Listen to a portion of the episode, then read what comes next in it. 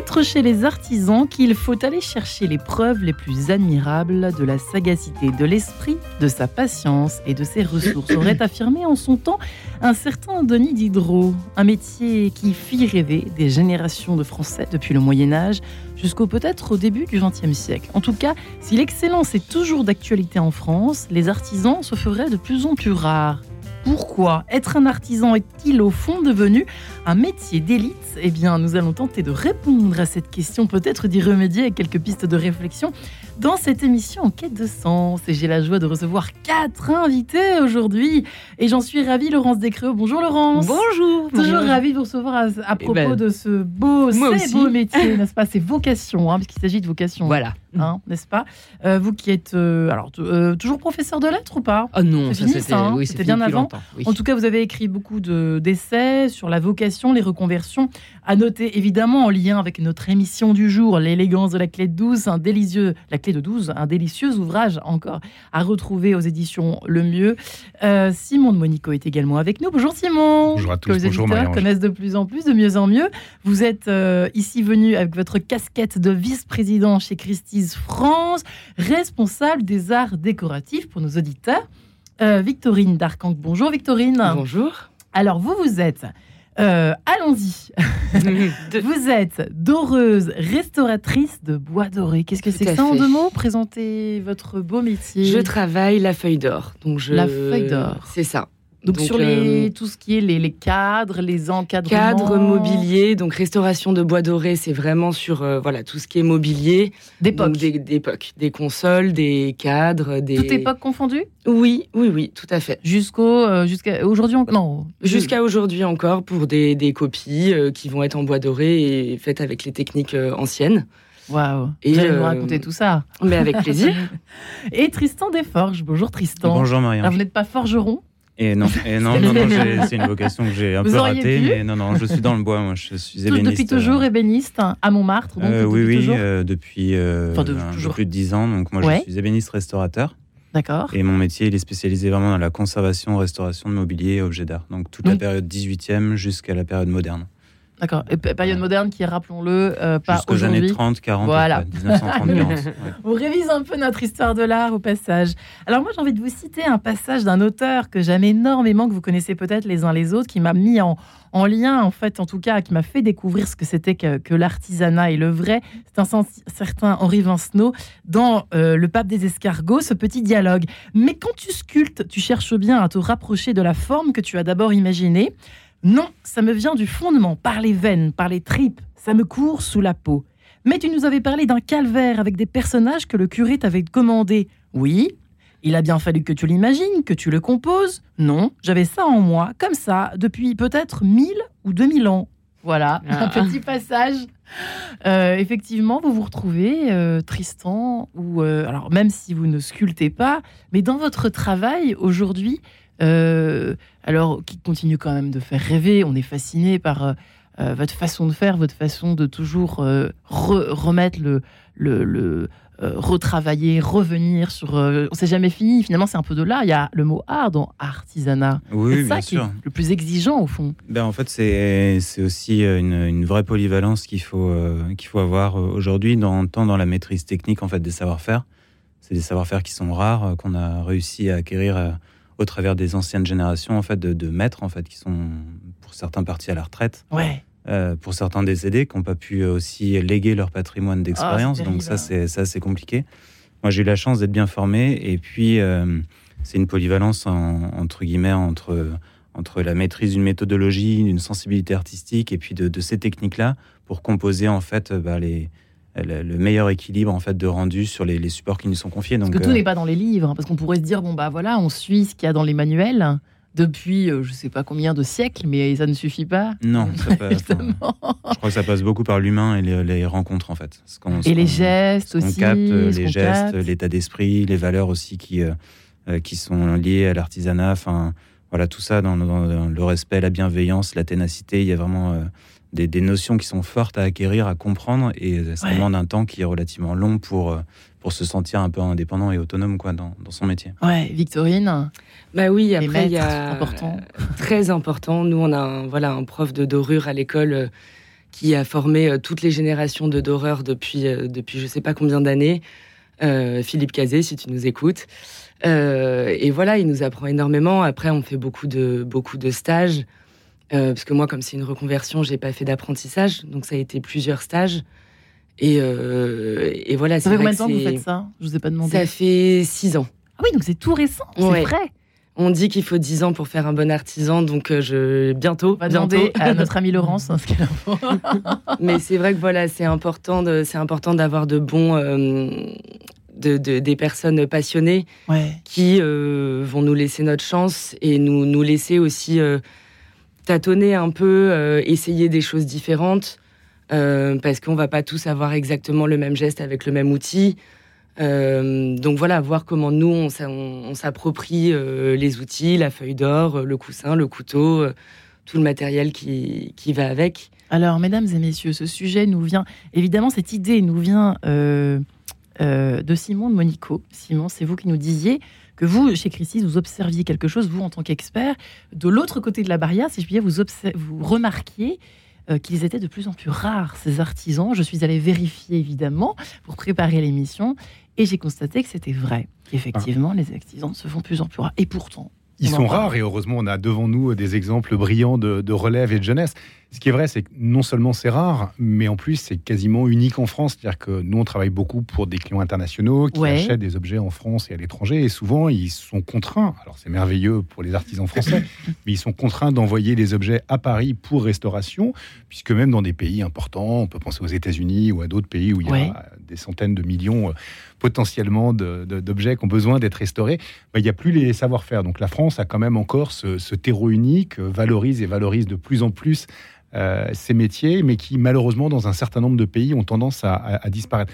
Et je suis très sensible à ce que disait tout à l'heure euh, Tristan Desforges, parce que dans le métier de, l'expertise d'œuvre d'art, ce côté de transmission, il est également très important en fait. On, tâtonne, on doit apprendre, tout ne s'apprend pas dans les livres, on l'apprend par les gens auprès desquels on travaille pendant des décennies pour développer sa, compétence. Donc nous, on a cette vraie sensibilité et cette perception qu'on a, euh, nous tous Français, à la fois cette immense richesse d'avoir euh, ce terreau, ces artisans, mais aussi la nécessité de, les défendre aujourd'hui euh, plus que jamais.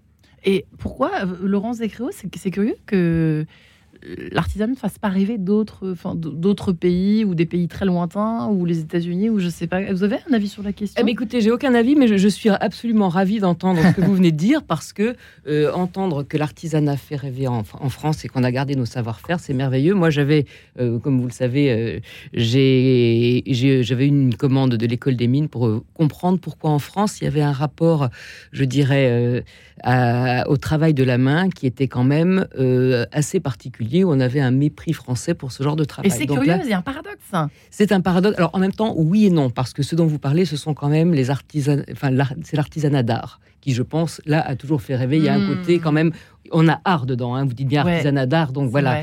Et en France, le problème est plutôt du côté de l'artisanat qui n'est pas d'art, c'est-à-dire mm. plomberie, etc., mm. où là, pour le coup, euh, il y a un refus de ça.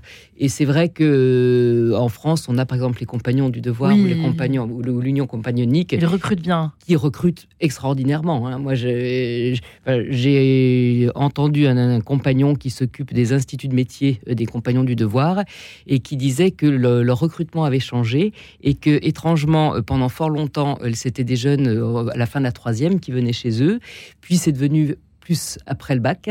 Et maintenant, il y a des gamins qui ont, enfin des jeunes qui ont une licence d'astrophysique ou bien qui sont architectes. Enfin, c'est un peu ce que vous disiez. Ce qui et qui vont et qui ont un appétit de la matière et pas forcément pour le coup de l'artisanat d'art. Est-ce que c'est bien? Ah pardon, je vous laisse finir, Laurence. Non, mais c'est oui. Est-ce que c'est bien? C'est-à-dire, vous voulez Parce dire que c'est heureux. Ah bah bien sûr, bien sûr, parce qu'il y a quand même beaucoup de, il y a, d'immenses besoins dans ces métiers-là, et en plus ce sont des métiers qui rendent heureux. Et je revois ce, charpentier, puisque c'était un, charpentier de formation, et qui disait, mais on est heureux de toucher la matière. C'est un, c'est un, travail quand on se, quand on se couche le soir, on est heureux. Et il faisait une caricature qui était assez marrante euh, des, des cols blancs, euh, qui au contraire se retrouvent, euh, enfin bon, complètement débordés avec un travail qu'ils ne maîtrisent pas et beaucoup d'angoisse, quoi. Ouais, ouais, la maîtrise. Qu'est-ce que vous faisiez avant? Moi, j'étais administratrice du département des livres chez Christie's. et, euh, blague. et donc voilà, et en fait, moi, j'avais fait des études d'art et on m'avait jamais parlé d'artisanat. J'ai fait des études d'art en Angleterre. Euh, donc j'ai fait, euh, voilà, j'ai fait beaucoup, enfin j'ai fait de l'illustration, du dessin. Et en fait, je savais que j'étais pas artiste, hmm. mais je, je trouvais pas ce qu'il fallait faire. Et donc, euh, j'ai un petit peu atterri chez Christie's par hasard dans, les, dans, les, dans le milieu des livres. J'y suis restée quelques années et à un moment donné, je me suis dit, mais en fait, je suis pas faite pour ça. J'étais derrière un ordinateur toute la hmm. journée. J'ai fait cinq ans d'école d'art. et là, j'ai compris que, que c'était l'artisanat. Je sais pas, il y a eu une espèce de déclic. Mais voilà, je trouve qu'il y a une. Euh, à l'époque, en tout cas, on nous parlait pas de l'artisanat. Non. Pour euh, en tant que formation. Pas Moi, j'ai pas d'artisan dans ma famille. Ouais. Euh, j'avais jamais pensé à ça. Ouais. Et donc j'y ai pensé. J'avais 29 ans. Et, et heureusement, bon, c'est pas très tard. Donc, donc voilà. Et, c'est la meilleure décision que j'ai prise de ma vie. Waouh. Clairement. Tristan, de votre côté, il y a eu aussi des hésitations ou c'est allé tout droit?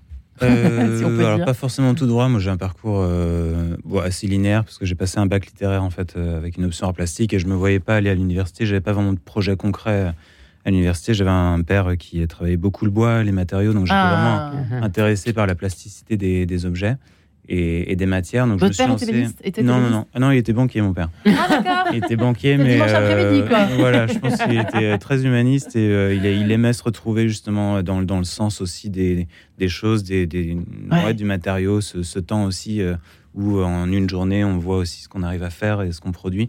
Donc, ça, je pense que ça m'a beaucoup inspiré, ça m'a beaucoup euh, porté euh, sur, sur mes choix de formation. Donc moi, j'ai passé sept ans de formation euh, initiale, donc en apprentissage et en centre de formation. Et votre père était très content. Vous vouliez pas que vous soyez bien banquier? Oui, non, non. Vous était...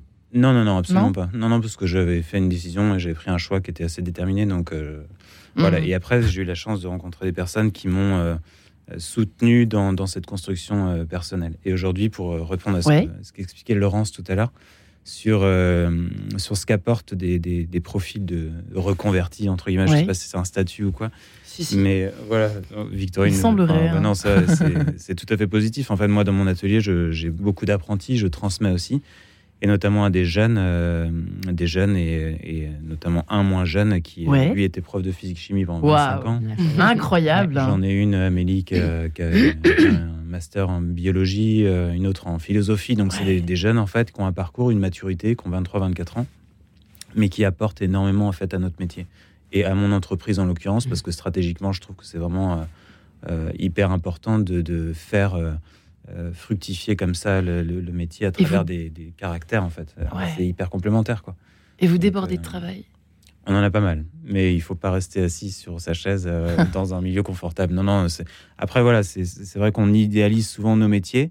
Maintenant, il y a aussi la réalité du terrain. C'est quoi la réalité? La réalité, c'est que ça, il faut se gagner aussi les batailles, les batailles de euh, de, projets. Euh, non, ça demande du travail. C'est de l'abnégation. C'est en tant que chef d'entreprise, c'est des heures assez considérables de travail à l'état. Et puis il faut être bon. Faut être bon et en même temps, il faut rester simple, humble. Enfin voilà, moi c'est pas se, tomber dans une image de nos métiers un peu sublimée, un peu idéalisée. Euh, nous, ça reste nos professions. Enfin, moi, c'est ma profession, c'est ce que j'exerce au quotidien. Et j'aime, euh, j'aime l'exercer dans des bonnes conditions de travail et dans des, dans des, dans des rapports qui sont simples, des rapports humains qui sont simples dans la, respect de chacun, la bienveillance, et ça, c'est fondamental. Quoi. C'est... Et oui, c'est dur d'arriver d'atteindre quand même l'excellence euh, l'un et l'autre. J'imagine, Simon, ça vous, vous, connaissez la chanson, c'est un peu toujours. Vous savez, vous avez vos petites adresses, quoi, finalement. Hein? Naturellement nos petites adresses, parce que c'est. il vaut mieux. Il faut que tous ces artisans aient le savoir-faire, mais il faut aussi le faire savoir. Alors, c'est vrai que pour nous qui travaillons avec euh, notamment un certain nombre de clients étrangers, parce qu'ils achètent à Paris des objets d'exception liés à la France, c'est vrai qu'ils ont une sensibilité toute particulière au fait de travailler avec des artisans français, euh, parce qu'ils savent que ce sont des héritiers de décennies, de générations de travail. Et c'est vrai que quand on pousse hmm. la porte avec un client qui soit euh, français ou étranger, de l'atelier de Tristan par ailleurs, par hasard, au pied de la butte Montmartre, et que voilà, il y, y, a toutes ces strates de compétences, de savoir-faire, c'est quelque chose auquel ils sont infiniment euh, sensibles. Juste pour revenir un instant sur, euh, sur ce que disait Tristan, c'est vrai qu'on ne mesure pas forcément le quotidien de ces artisans d'art qui est quand même fait de beaucoup de contraintes. Il faut trouver des clients, il faut gérer une PME, il faut recruter, il faut trouver des clients Enfin voilà, c'est une multitude de tâches. Euh, voilà, on, pense beaucoup au côté merveilleux de travailler la matière, d'avoir des journées incroyablement euh, épanouissantes sur le plan esthétique, sur le plan humain. Et ce sont des merveilleuses aventures humaines, comme le souligne très justement Tristan.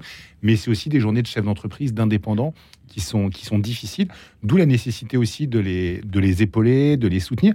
Et puis nous, on perçoit aussi une vraie tendance via le biais de l'écologie qui fait qu'on reconsidère un peu les objets anciens. Alors, euh, Tristan, Victorine travaillent plutôt sur des objets d'exception, des objets sublimes, mais on peut aussi avoir euh, des objets plus simples qu'on a envie de faire restaurer. Et artisan, ça peut être aussi bien le restaurateur dans un petit village, je dis ça sans aucune condescendance, ah mais qui va travailler sur un petit objet, ou ceux qui travaillent sur des objets souvent muséaux ou plus importants. Mais grâce à l'écologie, on a aussi un peu envie de redonner vie à des objets. On recycle, on achète dans les brocantes, euh, on n'hésite plus à avoir quatre chaises différentes autour. De, ouais, c'est vrai. Voilà, et, et, à se dire finalement cet objet qui a été produit il y a 50, 100, 150, 200 ans, bah, finalement, pourquoi on ne lui redonnerait pas une vie? On, vit beaucoup plus aisément avec les objets anciens et pour vivre avec eux, ça suppose naturellement d'avoir une nouvelle approche. Et puis, bah, je sais pas, une petite commode en directoire en bois tout simple. On peut avoir envie de la faire dorer euh, avec des motifs. Voilà. On s'approprie les objets avec beaucoup plus de liberté et on a, et c'est ce que je trouve fabuleux avec les artisans d'aujourd'hui, on a un vrai dialogue. C'est-à-dire que eux ont la compétence, mais nous on peut avoir la demande et quelqu'un peut dire ben voilà, je veux de la fantaisie sur tel objet ou voilà comment j'aimerais aborder la création d'un objet. Vous avez ça, ça vous arrive vous à votre niveau ou pas Oui, absolument. Et on a un, dialogue absolument extraordinaire entre les collectionneurs et les restaurateurs. Aujourd'hui, on n'envoie plus juste l'objet pour être restauré, pour être redoré, pour être sculpté. Les personnes veulent comprendre. Je crois que l'intelligence de la main, ce geste aujourd'hui, il est beaucoup beaucoup plus valorisé qu'il ne l'était auparavant. Ouais, Laurence, vous aviez l'air d'être. Oui, oui, oui, parce que totalement d'accord. Et moi, ce qui me frappe beaucoup, c'est de voir que même en, 4-5 ans, euh, les, valeurs se sont inversées. C'est-à-dire que pendant un temps, l'artisanat était considéré d'une façon générale un peu comme has-been, c'était des métiers d'autrefois, etc. Et euh, on était bah, dans toute cette frénésie de consommation avec les 30 glorieuses et la suite avec le bling-bling. Il fallait acheter beaucoup, produire beaucoup, et puis on jetait. Euh, c'était l'obsolescence programmée. Et là, ce genre de rapport au monde est devenu bah, boomer. Hein. Il, y a, ce mot boomer qui est sorti. c'est un peu les, vieux cons hein, maintenant qui, ont, ce rapport-là au monde. Et pour les jeunes, au contraire, il s'agit de prendre son temps, il s'agit de respecter l'environnement, la matière. Hein. Il y a un retour à la matière. Et euh, on, observe ce, notamment cet engouement pour la réparation. on avait fait notre festival des vocations l'année dernière autour de la vocation réparée. Et j'étais sidéré de voir à quel point partout, donc, euh, il y avait ce, cet intérêt pour à la matière dans les Fab Labs, etc. On, va restaurer, on va prendre. Euh, euh, et, et, ça, pour moi, c'est nouveau parce que l'artisanat est devenu finalement une valeur tendance. Hein. c'est pour ça, lorsque vous me vous disiez tout à l'heure qu'on en manquait quand même, de, je, pense que ça va, ça va s'inverser.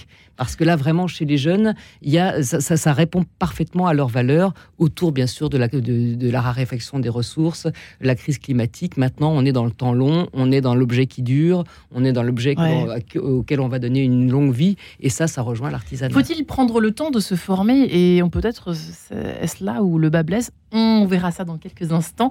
Juste après cette petite page en couleur, à tout de suite.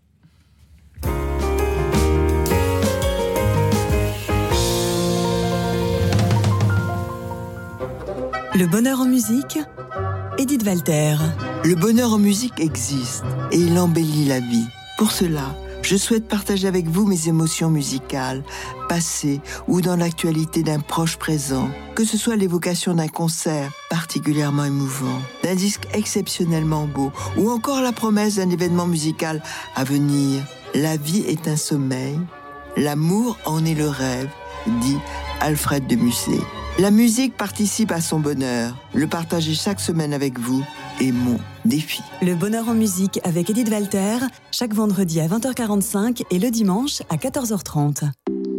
Bonjour, je suis Xavier Accard, rédacteur en chef du mensuel Prier. Chaque semaine, je vous donne rendez-vous à l'école de la prière pour approfondir l'art de la prière. À l'école de la prière avec Xavier Accard et le mensuel Prier, tous les dimanches à 7h30. Leur santé vous intéresse? La Fondation nationale pour le clergé finance des actions pour améliorer la santé et la protection sociale des prêtres, religieuses et religieux pendant leur retraite, mais aussi tout au long de leur vie, quel que soit leur âge. Ainsi, elle prend soin du père Michel, du frère Patrick ou de sœur Claire-Marie, parce que tout comme vous, ils ont besoin d'attentions et de soins. Elle finance aussi des parcours de santé pour prêtres en activité. Pour découvrir nos actions ou nous soutenir, Rendez-vous sur fondationduclergé.com. En quête de sens, Marie-Ange de Montesquieu. C'est ton poste être un artisan est-il devenu un métier d'élite? Eh bien, nous en parlons euh, ce matin. C'est très enthousiasmant cette conversation avec nos quatre invités. Tristan Desforges, qui est ébéniste restaurateur à Montmartre. Victorine Darcan, qui est doreuse restauratrice du Bois Doré. Simon de Monico, responsable des arts décoratifs chez Christie's. Et puis Laurence Descréaux, euh, qui est, euh, on peut dire que vous êtes journaliste, vous êtes ah curieuse. Non, non, je suis pas journaliste. Je sais pas, j'aime bien dire ça. Moi, je suis auteur, oui. vous êtes curieuse. Voilà, je suis curieuse. Des nouveaux métiers. Mais j'ai deux mains gauches de la clé douce chez Le Mieux, euh, vous qui êtes spécialiste en tout cas de la question de la vocation, des reconversions, euh, et qui est passionné par l'artisanat et l'artisanat d'art en particulier. Mais pas seulement, pas ah seulement. non, non, aussi la plomberie, oui, ouais, absolument. Euh, c'est vrai que j'ai tout mélangé dans mon titre être un artisan, tout ce qui est plomberie, etc. Laurence, quand même, passons par là, boulanger. Est-ce qu'il y a des fluctuations, il y a des nouveautés en ce moment? On baisse, on monte? Ah bah, Comment ça se passe? On ne sait pas trop là. Hein. alors, en, termes de chiffres, je ne saurais vous dire, mais euh, en termes, comme je disais tout à l'heure, tendance, euh, c'est de plus en plus. Et là, je voulais vous montrer, par exemple, ici, vous avez la revue Slowmade qui vient de sortir, qui est lancée par, euh, avec le Mobilier National. Et vous avez, donc, vous voyez, le, format, c'est très, ça fait très élégant, hein, avec des photos en noir et blanc. Et à l'intérieur, vous avez, par exemple, un portrait de boulanger qui a une façon de parler du pain, du levain. Enfin, c'est incroyable. Ça devient, ça devient de l'art, alors C'est-à-dire que même les métiers qui a priori n'étaient pas de l'artisanat d'art mhm. prennent une tendance un peu artistique. Voilà, c'est ça. Et, c'est vrai que, vous voyez, même un, euh, moi qui ai reçu, alors euh, Thierry, euh, bonjour si tu nous écoutes, un, mon plombier, on va dire ça comme ça, j'aime bien dire mon boulanger, mon plombier, mais enfin le, plombier qui est venu à plusieurs reprises dans mon appartement, pour tout vous dire, il fait ce métier depuis 30 ans. Euh, il a vu l'évolution du métier, etc. Mais quand je l'ai observé travailler, même ma fille était, bon, elle a 20 mois, mais elle était, on, était tous scotchés par sa façon de, de travailler en fait, parce qu'il est euh, vous voyez, on, savait, il y avait une fuite. Euh, 10 000 plombiers sont venus, je sais pas combien. Et lui, il regardait d'une certaine façon. Il avait des gestes, on sentait que ça venait des tripes, quoi. Il y avait quelque chose qui était de l'autre côté du simple. Euh, voilà, alors euh, je suis, je coche les cases, il faut vérifier le checking, quoi. Mm. Et là, on sent que effectivement, je me suis posé des questions. Je me suis dit, tiens, là, ça, ça, Mais là, peut s'apparenter à Je repense à ce, dans l'élégance de la clé de ouais. j'ai fait le portrait de ce fameux plombier eh oui, qui avait fait HEC, qui avait été patron de, grosses boîtes et qui s'est reconverti à 40 ans. Et ça fait maintenant plus de 20 ans. Enfin, maintenant, il a un peu mal au dos maintenant. Mais ça fait 20 ans quand même qu'il qu'il exerce ce métier. Et il avait une façon euh, de jubiler en me racontant qu'il choisissait les chantiers les plus compliqués. Voilà, où il faut vraiment mouliner parce qu'on nous dit par exemple il faut qu'il y ait voilà euh, mon appartement est zen je veux absolument aucun tuyau qui apparaisse mais en même temps je veux ceci ceci cela il dit alors est-ce qu'il faut passer sous le parquet faire machin? Enfin y a, passionné quoi voilà passionné et avec cette idée de résoudre une énigme c'est ça. Hein. Et avoir tous les outils en main, toute la culture, toute l'expérience. C'est de l'art, ça. Voilà. L'équation.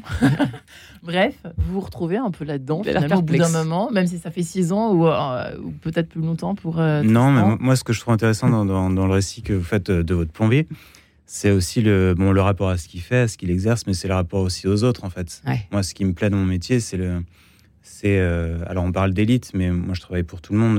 au sein de l'atelier, on on a une clientèle de quartier, on travaille pour le petit papy ou la petite mamie qui a une chaise. Ah c'est la rencontre, euh, la rencontre, l'échange en fait. C'est le, On s'arrête devant votre vitrine, quoi. C'est ça. Alors, devant votre... Pas trop de vitrine, mais c'est prendre plaisir à travers ce qu'on fait, c'est donner aussi du plaisir en restituant quelque chose. Enfin, voir des gens qui sont heureux et qui ah bah c'est il y a toute une histoire derrière. Donc ça, moi ça j'y suis attentif.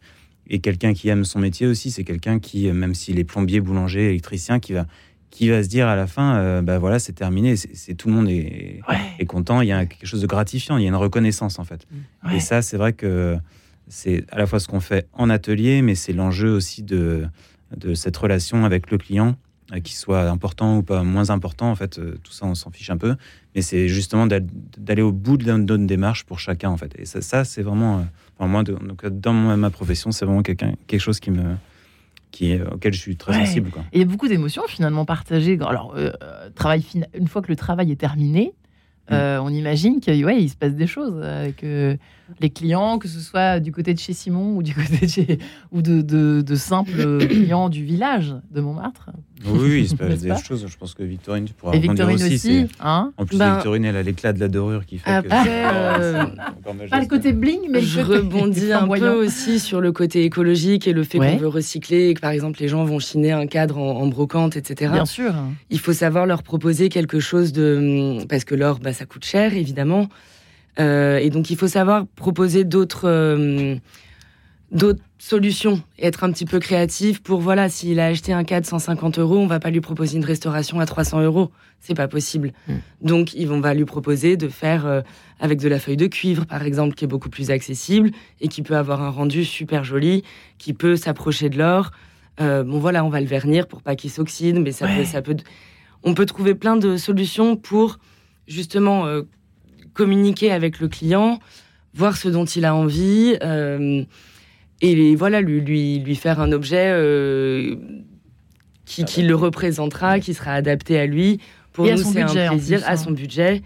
Et, euh, et, voilà, donc moi, c'est pareil, c'est un peu comme Tristan, je travaille pour. J'ai des très grosses pièces de temps à autre, et aussi des petits cadres d'un. Voilà, d'un plus simple, d'un particulier qui a retrouvé le cadre dans le, dans le grenier de sa grand-mère et qui va avoir envie de le faire restaurer parce que ça a une valeur euh, plus sentimentale que, pécuniaire. Ouais. Oui, il y a aussi ça, parce qu'il euh, y a la valeur des choses. Simon, vous en parliez, euh, je crois, dernière fois que nous étions croisés, je ne sais plus où, mais vous me disiez effectivement, c'est un peu la même logique, c'est-à-dire que il n'y a plus une histoire de, Parfois, les choses ne valent rien et on croit qu'elles valent aussi beaucoup, mais c'est plus sentimental du coup. On va choisir de faire. tapisserie ou. Voilà, on va choisir de faire restaurer un objet parce qu'on a entendu le bruit de cette horloge à la campagne ou à un endroit et, on va se détacher de la, de la, réalité économique pour choisir de le, de le faire restaurer. C'est assez, assez souvent le cas. Ce que je trouve aussi très, très intéressant quand on interagit avec les, artisans d'art, c'est qu'ils sont à la fois très tournés vers le passé. Ils ont euh, cette nécessité de transmettre des objets qui ont déjà 5, 10, 15 générations derrière eux, avec la nécessité que la restauration se voit le moins possible, soit réversible. Et en même temps, ils sont complètement dans le monde d'aujourd'hui. Ils créent des objets, ils doivent s'ouvrir à des nouveaux modes de communication, euh, parce que pour séduire des clients, pour séduire des talents, il faut communiquer euh, hmm. différemment. Donc c'est vraiment cette capacité à la fois à avoir tout le meilleur de la tradition, des savoir-faire, de la transmission, de quelque chose qu'on pourrait trouver un peu passéiste dans notre monde aujourd'hui, et en même temps être profondément ancré dans le monde contemporain. Et c'est ce qui me touche beaucoup dans les profils des jeunes restaurateurs aujourd'hui.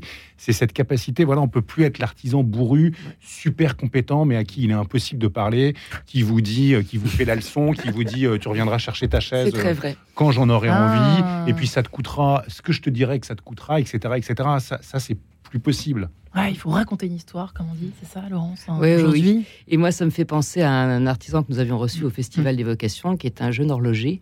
Euh, hum. qui euh, a fait l'école de Morteau, son grand-père était horloger aussi. Et alors, il a exactement ce rapport que, passé euh, et, extrêmement présent, puisque d'une part, euh, enfin, il, a d'ailleurs un blog qui est magnifique dans lequel il parle de son rapport à la réparation et notamment du fait de euh, cette joie d'essayer de retrouver à travers un objet le, créateur de cet objet, c'est-à-dire comment fonctionnait le mécanisme. Hein. C'est un peu une façon de se projeter dans un autre siècle.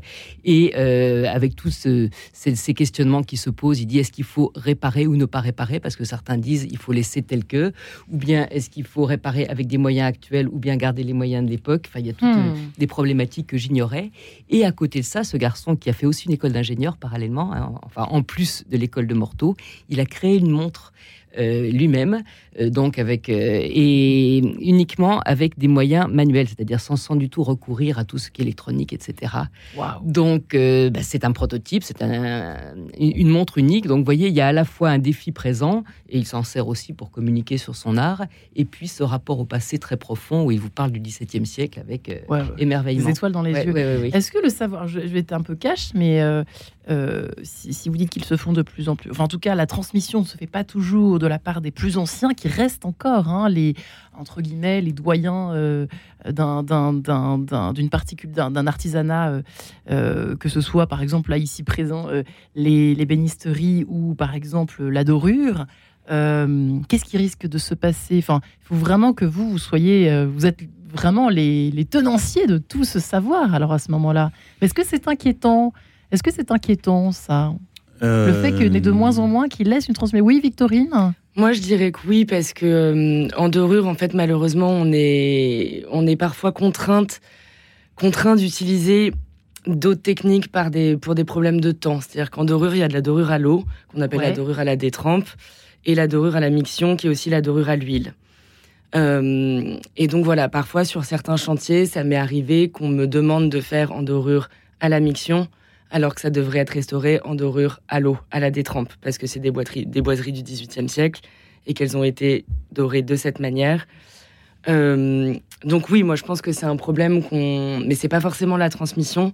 Là, c'est plus un problème de temps de gros ateliers qui vont signer des chantiers euh, et qui vont dire oui, c'est faisable en un mois. Ah, euh, les contraintes et les exigences. C'est hein. absolument pas possible si on voulait respecter le savoir-faire. Donc euh, moi je trouve que le problème il est, il est plutôt là parce que par contre il y en a des doreurs qui sortent de l'école, on est, on est quand même de, on est quand même assez nombreux. Euh, mais on n'a pas forcément le, voilà, ils vont, on va plus apprendre la dorure à, l'huile donc euh, sur les chantiers que la dorure à l'eau, qui nous permet de restaurer le mobilier correctement. Ça, y a donc les, exigences euh, aussi des, de la part euh, de clients qui savent pas forcément ce qu'ils demandent, hein, ce qu'ils exigent, ça peut être euh, ça, ça peut être un problème aussi, une problématique, une espèce de contrainte pour vous aussi. Ben, oui, mais jusqu'à un certain point en fait, comme, comme expliquait tout à l'heure Simon, je pense qu'il y, y, a aussi une, une, forte demande de compréhension aussi de ce qu'on va entreprendre, de ce qu'on va constater, de ce qu'on va proposer en termes d'intervention et les différentes options, comme expliquait tout à l'heure Victorine travailler un peu à la carte, en fait, d'expliquer. Voilà. Moi, je pense qu'il y a une vraie part de pédagogie à faire euh, en tant qu'artisan mmh. aujourd'hui, restaurateur, pour expliquer, pour rassurer aussi les clients, pour leur expliquer que euh, ce qu'on va faire, c'est trouver le meilleur équilibre pour euh, conserver au maximum le vécu de l'objet sans le dénaturer, mais voilà, en mmh. restituant une lisibilité. Et après, ça, c'est jusqu'à un certain seuil, en fait. Moi, je, je, sais quel est mon seuil à ne pas dépasser pour ne pas tomber dans une espèce de bricolage ou un truc qui ne correspond pas vraiment à, à l'éthique, euh, voilà, sans être dogmatique, mais l'éthique de l'atelier dans lequel je suis, ce qu'on m'a transmis. Et, pour répondre à ce que vous expliquiez tout à l'heure sur la, transmission, en fait, euh, moi, sans prétention, je me sens un petit peu comme une espèce de garant, garant d'un patrimoine, parce que c'est vraiment un patrimoine de, d'expérience, de, vécu, de, de phrases, de phrases entendues, enfin voilà, d'attitudes aussi que j'ai pu observer pendant plusieurs années. Et en fait, moi, ce que je dis euh, aux jeunes qui sont dans mon atelier, euh, aux gens que je forme, c'est ce qu'on m'a dit. Quoi. C'est, vraiment, euh, c'est avec le même, le même panache, la même vigueur. La, moi, je leur dis, vous êtes les futurs acteurs de nos métiers. Quoi. Donc, hmm. si vous êtes là, c'est pas pour rien. C'est à vous de, de vous battre, d'apprendre et puis de, pérenniser ça. ça, ça a l'air assez. Laurence et Simon, qu'en pensez-vous? C'est quelque chose, c'est vrai, qui se faisait moins à l'époque. Effectivement, c'était un peu le vieux bourru ou. Oui. Hein et c'est effectivement, et notamment chez les reconvertis, moi j'ai observé, il y, a ce besoin de transmettre et de partager avec le client. Et j'ai rencontré donc pour le euh, quelqu'un qui est, le, je crois, un des grands spécialistes du monde de réparation de motos d'avant-guerre. Donc ça, c'est quand même de motos d'avant-guerre. Oui, oui, oui. Et donc euh, ça vient de tous les pays. Mais il me racontait que d'abord il exigeait de rencontrer son client. Euh, et de lui faire à bouffer pour voir comment est-ce qu'il réagit. Parce que si c'est un bon vivant, ça va, mais sinon, bon. Et ensuite, il lui envoie tous les jours un compte-rendu de là où il en est. Voilà, donc il y a vraiment une espèce d'action commune. Mm. Je dirais pas que c'est de la transmission, mais en même temps c'est du partage de valeurs, vous voyez. Euh, et, j'ai rencontré également une ébéniste, toujours dans le même cadre, qui, elle, fait un petit, euh, donne un petit carnet à son client ensuite pour lui raconter comment elle s'y est prise pour, euh, avec des photos du meuble au fur et à mesure qu'il progresse. Donc c'est génial, mais en même temps, elle, donc c'était, elle était journaliste auparavant et maintenant elle est ébéniste et elle me disait qu'elle n'arrivait pas à gagner sa vie parce qu'elle passe trop de temps sur ses meubles. Enfin justement tout, ça c'est un mmh. travail. Et alors euh, elle, met les petites poussières qu'elle a trouvées. Elle dit mon Dieu ça date du XVIIe siècle, c'est tellement émouvant donc elle met ça dans un petit sachet qu'elle donne. Enfin bon et Donc, euh, ça fait sourire C'est tellement mignon. oui, c'est mignon en même temps. et Total, elle est obligée d'être en parallèle, de, rester avec une, une, formatrice en journalisme pour pouvoir faire ses meubles comme elle le veut, mais avec tout le cœur qu'elle veut y mettre. Voilà. Oh, Ouais, il y a quand même des contraintes aussi euh, budgétaires. Hein. Eh oui. sinon, Alors, vous, vous n'évoquez plus l'artisanat, c'est de l'art. Mettre de la poussière en sachet, ah c'est presque de l'art conceptuel et il faut le vendre en, en tant que tel. Et ça nous interroge.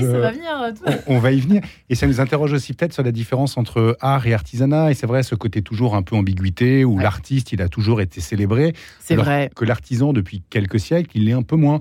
Et en fait, on a un peu cette rupture au XVIIIe siècle. Au XVIIIe siècle, l'ébéniste, l'orfèvre ou celui qui fait de la majolique, de la faïence, il est vraiment considéré. André Charles Boulle, qui est l'ébéniste euh, du roi, il est logé, il a un appartement de fonction dans un palais royal, le Louvre. C'est vraiment à hauteur des yeux. On a euh, des meubles, des pièces d'orfèvrerie, des bougeoirs. Et puis la peinture, c'est bon pour les plafonds. Il faut lever euh, les yeux au ciel pour voir des plafonds à caisson. Et puis petit à petit, tout ça change. La peinture va devenir une peinture de chevalet qu'on va accrocher au mur. On va finalement beaucoup célébrer, trop diront certains, la peinture, le dessin, la sculpture, et un peu déconsidérer toutes ces spécialités, comme le travail de l'orfèvre aujourd'hui, qui a quasiment disparu. Une fois encore, à l'époque, celui qui parle au roi, celui qui a les plus belles commandes, c'est l'orfèvre, c'est l'ébéniste. Donc on a peut-être un peu aujourd'hui la limite de cette séparation entre l'artiste qu'on n'ose jamais contredire et l'artisan qu'on a trop souvent un peu, un peu bousculé ou pas assez respecté. Ouais, alors sauf avec peut-être, c'est, c'est vrai qu'il y a peut-être un retour euh, vers, C'est très intéressant de vous entendre parce que du coup, j'ai, j'ai, j'ai mis début 20e et j'aurais dû dire rectifier en, parlant du 18e, effectivement, pour. Euh, tracer la limite hein, euh, de considération. Et peut-être les reconsidère-t-on avec toutes ces émissions notamment mais Laurence? oui, non? oui. Et moi je pense que, par hein, exemple enfin euh, les je, parlais de Boucher tout à l'heure enfin avec Desnoyers et autres on a l'impression vraiment qu'on parle d'artistes hein, et il y a cette capacité à faire maturer la viande. Certains c'est 18 mois. Enfin c'est des, des, des, durées incroyables. Même même ça même les Boucher maintenant voilà. et, maintenant on a presque pour ce genre de viande, c'est presque le, prix d'une œuvre d'art. Enfin, c'est vrai. que ça paraît. Mais c'est cette logique-là dans, laquelle oui, c'est de vouloir remettre de l'art dans l'artisanat. Eh bien, Vivaldi, si ça vous va, mesdames et messieurs, ce concerto pour le sel 416. À tout de suite. Radio Notre-Dame.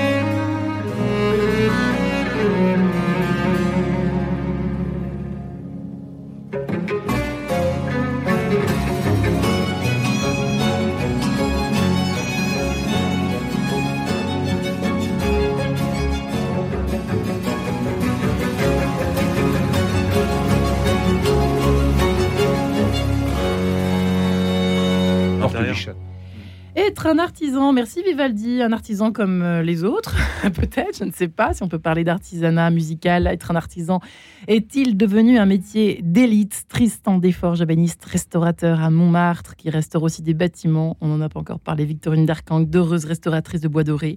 Euh, Simone Monico, donc responsable des arts décoratifs chez Christie's et Laurence Descréaux. L'élégance de la clé 12 n'a pas de secret pour, euh, pour elle, en tout cas la clé 12. chez le mieux.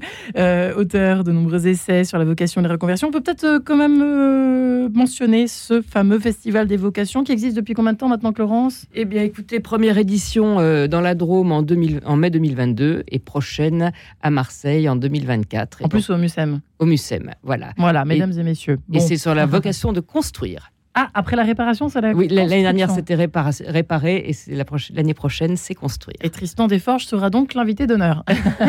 Avec eh, grand plaisir. Marseille me, me veut bien, c'est bien. Ça vous va, Marseille La, période est idéale, c'est parfait.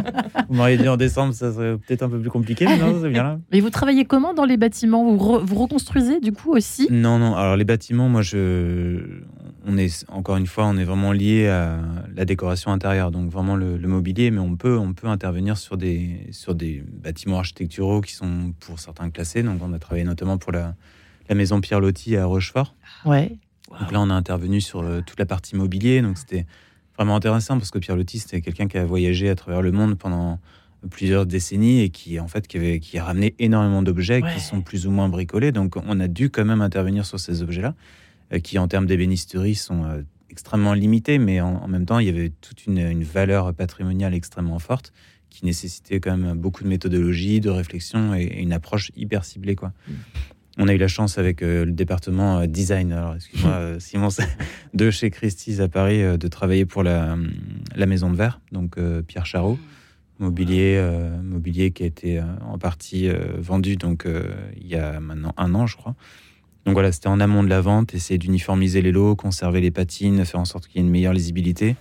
Et là, on travaille actuellement pour la, la Villa Sera, donc euh, Jean Lursa, euh, très belle maison qui est dans le 14e, qui est pas très loin d'ici, en fait, euh, maison de l'artiste, en fait, qui avait été dessinée, construite par son Dans le quartier de Pernetti Ouais, exactement. Et là, on intervient vraiment sur la réhabilitation, euh, enfin, en complément de, de, de, tous les artisans qui vont justement restaurer les bâtiments, enfin, le bâtiment, la maison, les peintres, les maçons. Nous, on intervient vraiment sur la partie mobilier.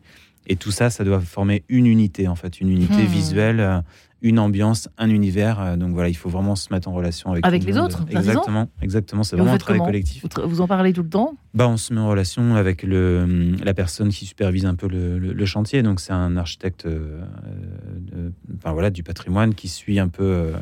Euh, chaque artisan et on essaie de, comprendre un peu la sensibilité d'approche et puis qu'est-ce qui est difficile hein, par exemple là?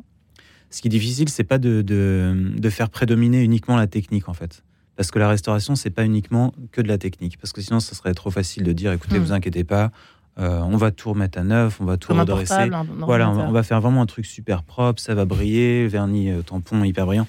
Non, ce qui est difficile, enfin en tout cas moi ça c'est propre à chaque atelier, mais dans, dans mon atelier, euh, ce qui est compliqué, c'est de trouver l'équilibre en fait, trouver l'équilibre entre ce qu'on va accepter du temps, des défauts du temps, des altérations, et ce qu'on va essayer de restituer en termes de lisibilité, des lignes, euh, voilà, de, de patine, jusqu'où on va et à quel moment on s'arrête en fait. Il faut pas rater quoi. Non, il faut pas rater parce que ça peut être complètement irréversible en fait.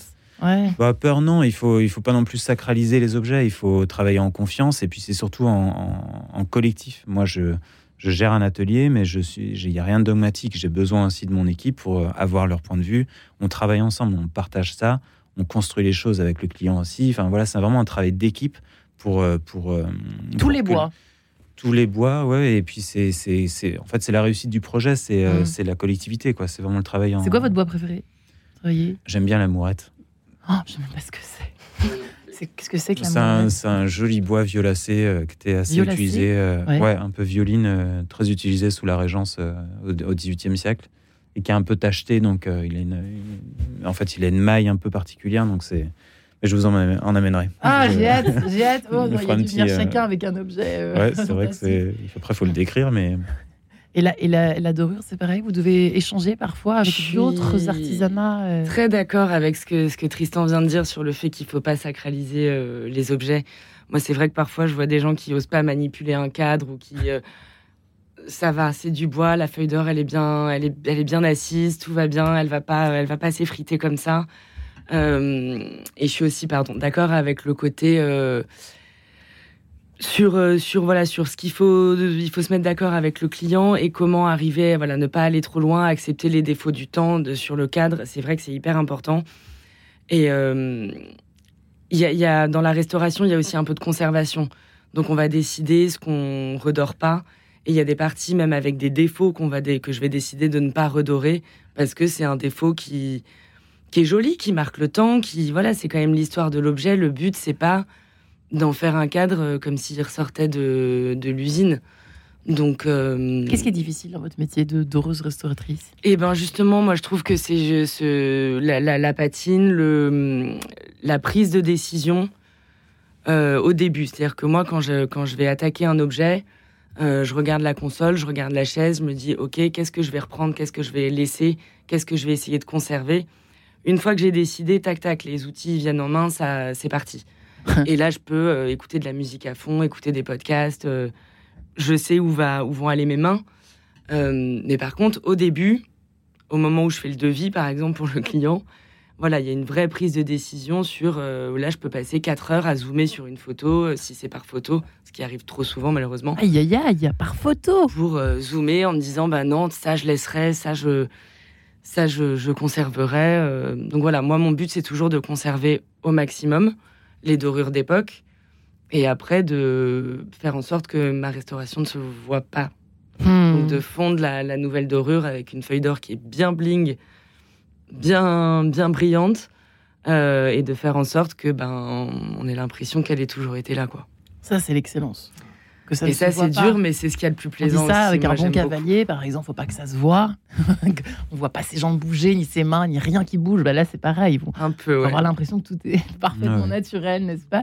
Euh, C'est vrai qu'on parlait tout à l'heure, on comparait en, en entendant Vivaldi euh, les, les les chefs pâtissiers Laurence et Simon euh, qui ont pignon sur rue, qui ont des vitrines parfois qui s'apparentent à des vitrines de grands bijoutiers. Mhm. Euh, on se croirait chez Chaumette. Bah non, on est tout simplement euh, chez un grand pâtissier.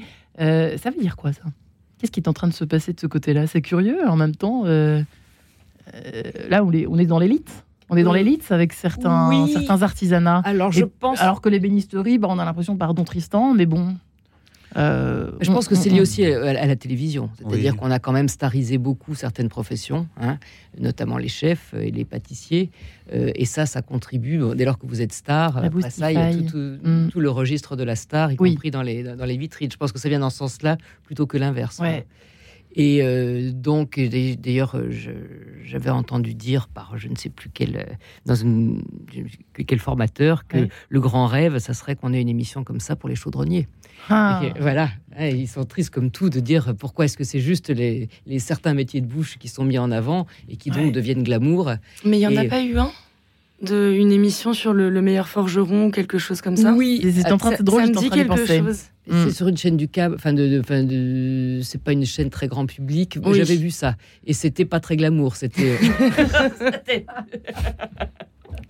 Ça viendra peut-être, Simon, vous êtes plus optimiste On est dans une époque de marque, hein, c'est certain. On s'en est rendu compte l'année dernière quand on a vendu beaucoup d'objets d'art décoratif de la collection d'Hubert de Givenchy. C'était vraiment intéressant parce que c'était un couturier, donc quelqu'un qui est vraiment à la croisée de l'art et de l'artisanat. Donc le fait que mhm. quelqu'un qui lui-même travaille de ses mains, qui lui-même connaît mieux que quiconque l'importance du dessin, de l'équilibre, de la cour, de la broderie, choisisse des, des, objets. Et quand vous avez la chance d'avoir une personnalité qui vous qui guide votre regard, Tristan évoquait la Si vous avez quelqu'un qui vous montre qu'un bois de plaquage qui fait juste un millimètre de profondeur, qui a été fait au XVIIIe siècle, il a de la profondeur, il est moiré, il est chatoyant, il est vivant. Bah là, vous pouvez tomber amoureux de l'objet et du savoir-faire, mais vous avez besoin d'être canalisé et dans un monde d'immédiateté, bah, il faut euh, ce qui hmm. marche aujourd'hui, donc des marques, des visuels qui vous permettent. Et je trouve que le bois, pour beaucoup de gens, c'est quelque chose de sombre, c'est quelque chose d'un peu triste, c'est quelque chose, je ne devrais pas dire ça devant des personnes qui travaillent le bois toute la journée, mais presque d'un peu mort. Alors que dès que vous avez ah, un couturier ou quelqu'un qui vous montre cette profondeur incroyable dans le plaquage, vous vous dites, mais ce petit coffret en acajou que j'ai entre les mains, en fait, c'est un objet fabuleux et ah. ça n'est pas quelque chose qui ne me touche pas. Donc effectivement, il faut guider le regard. Et pour nous, les marques, les noms sont incroyablement importants. On fait ce travail de pédagogie beaucoup avec des collectionneurs étrangers qui ont une vraie curiosité. Quand on fait découvrir ces métiers, par exemple en Asie, on a une fascination. C'est parfois un peu plus difficile de, prêcher dans, dans, sa paroisse ou sur son territoire. Mais c'est vrai qu'en Asie, c'est très touchant parce qu'ils ont vraiment la porcelaine, c'est aussi noble que l'horlogerie, c'est aussi noble que la calligraphie. Il n'y a pas de hiérarchie. Et l'art et l'artisanat sont considérés de la même façon. Peut-être qu'on a un travail d'éducation plus important à faire euh, dans nos pays euh, pour réhabiliter tous ces, tous ces métiers. Ouais. Il y a du boulot, dites donc, mesdames et messieurs. Mais c'est vrai que, par exemple, euh, vous vous ressentez, vous, ressentez reconnu, vos questions idiotes peut-être, mais vous vous sentez comment dans cette société? Plutôt reconnu, plutôt glorifié ou un peu banalisé, comme Victorine? Moi, je dirais qu'on est assez euh, reconnu dans le sens où moi, à chaque fois que je mentionne mon métier, les gens sont fascinés. Ouais, quand même. Hein. La plupart du temps. Donc c'est quand même après je sais pas si c'est parce que c'est je pense qu'il y a un peu un lien avec la, la, matière noble. En fait l'or ça fascine, la feuille d'or fascine parce que la feuille d'or elle est tellement volatile, on peut pas la toucher, on... donc il y a quelque chose d'un peu magique euh, avec ça. Donc oui, de ce côté-là, on est, on est reconnu. Après, je trouve que financièrement, on n'est pas du tout. Euh, enfin, c'est dur. C'est mm. quand même un métier. Euh, voilà, moi, je suis pas à la tête d'une entreprise. Je suis indépendante. Ouais. Euh, c'est dur d'en vivre. C'est pas tous les mois facile. Je m'en sors bien. Je m'en sors bien. Mais mais c'est pas tous les mois facile. Et c'est vrai que parfois, quand on quand on apprend le salaire d'un graphiste à la journée et qu'on voit le nous, ce qu'on, de quelle manière on est rémunéré euh, sur un chantier, euh, sur des gros chantiers. Hein. Parfois, c'est un petit peu. Euh, un peu raide, quoi. C'est un peu raide, mm. voilà. Il faudrait plus d'émissions. Mais on est reconnu, il y a quand même. Oui, il y a quand même une, un sourire sur, sur, le visage des gens quand on dit qu'on est, qu'on est d'horreur ou ébéniste. Hein je pense, je sais pas ce que tu en penses. Tristan, très honnêtement euh, Oui, oui, je, bah, je vous avoue qu'en fait, euh, ça, enfin, je ne vais pas faire quelque chose de prétentieux, mais j'y prête pas trop attention en fait la reconnaissance qu'on peut avoir par rapport à ce qu'on fait. Moi, moi, en fait, la vraie reconnaissance que je vis au quotidien, c'est ce que j'expliquais tout à l'heure, c'est vraiment le plaisir de mes clients, le plaisir des gens en fait. Les gens qui ont une vraie élégance, que ce soit un monsieur comme Hubert Givenchy ou euh, euh, le petit papy euh, dont je parlais, qui, avec qui on va avoir un échange et qui, qui va raconter quelque chose. Et, et, ça, ça me nourrit. Ça, c'est vraiment quelque chose qui me nourrit. Moi, avoir une reconnaissance et m'afficher, enfin, afficher mon statut d'ébéniste, gérant d'entreprise à Montmartre, enfin, il y a tout le côté bucolique qui va avec. Mais bon, c'est très beau, c'est très chouette, mais voilà, je reste un peu les pieds sur terre et il y a peu de choses finalement qui. Enfin, les choses essentielles pour moi, c'est les choses qui sont un peu quotidienne qu'on voit pas forcément. Ce que je vis avec mon équipe aussi, ça c'est ça c'est la force de, de, Et puis vous disiez qu'à quel point, alors ça va peut-être rien à voir, mais à quel point euh, c'est d'autant plus important ce travail et, vos métiers respectifs que euh, pas de pas de mobilier et pas de pas d'ébéniste et pas de d'horreur restaurateur et pas de restaurateur au pluriel, pas de château, plus de plus de patrimoine. C'est ça que vous disiez tout à l'heure, Tristan? Euh, oui, oui. Alors après, il y en aura toujours. Hein. je pense qu'il y, a toujours euh, des actions qui sont menées euh, pour, pour la sauvegarde du patrimoine. Il y, a, des vraies batailles. ce que fait par exemple Stéphane Bern, c'est exceptionnel. C'est voilà, il y, a, vraiment des, acteurs clés aujourd'hui dans notre société. je ne crois pas qu'il y aura une perdition de nos métiers. Par contre, ce qui est important, c'est maintenir vraiment un état d'esprit, des savoir-faire et surtout aussi de les adapter à un contexte de société avec des demandes nouvelles, euh, des, délais qui sont extrêmement raccourcis, faire comprendre aussi aux gens que, comme ce que expliquait tout à l'heure, nos, heures en fait ne sont pas rétractables. Donc, euh, euh, si on veut faire un travail de qualité, il faut aussi qu'on ait le temps, qu'on nous laisse le temps et qu'on nous fasse confiance aussi sur, hmm. sur ces aspects-là. J'espère que le message est passé. Donc, voilà, c'est pas toujours facile. Eh bien, merci en tout cas euh, pour ces beaux témoignages. Merci infiniment à vous quatre, Tristan Desforges, Victorine Darkang, Simon de Monico et Laurence Descréaux. Eh bien, ça fait rêver. Hein. Moi, j'aurais rêvé d'être bourrelier, figurez-vous. Mais bon, bref, affaire à suivre. À des très bonnes journées en tout cas à tous. Merci, au revoir. Retrouvez le podcast de cette émission sur le www.radionotre-dame.com. Et demain, eh bien oui, en cette veille de week-end de la Pentecôte, comment expliquer le boom des pèlerinages et des retraites spirituelles? Ce sera la question du jour dans cette émission.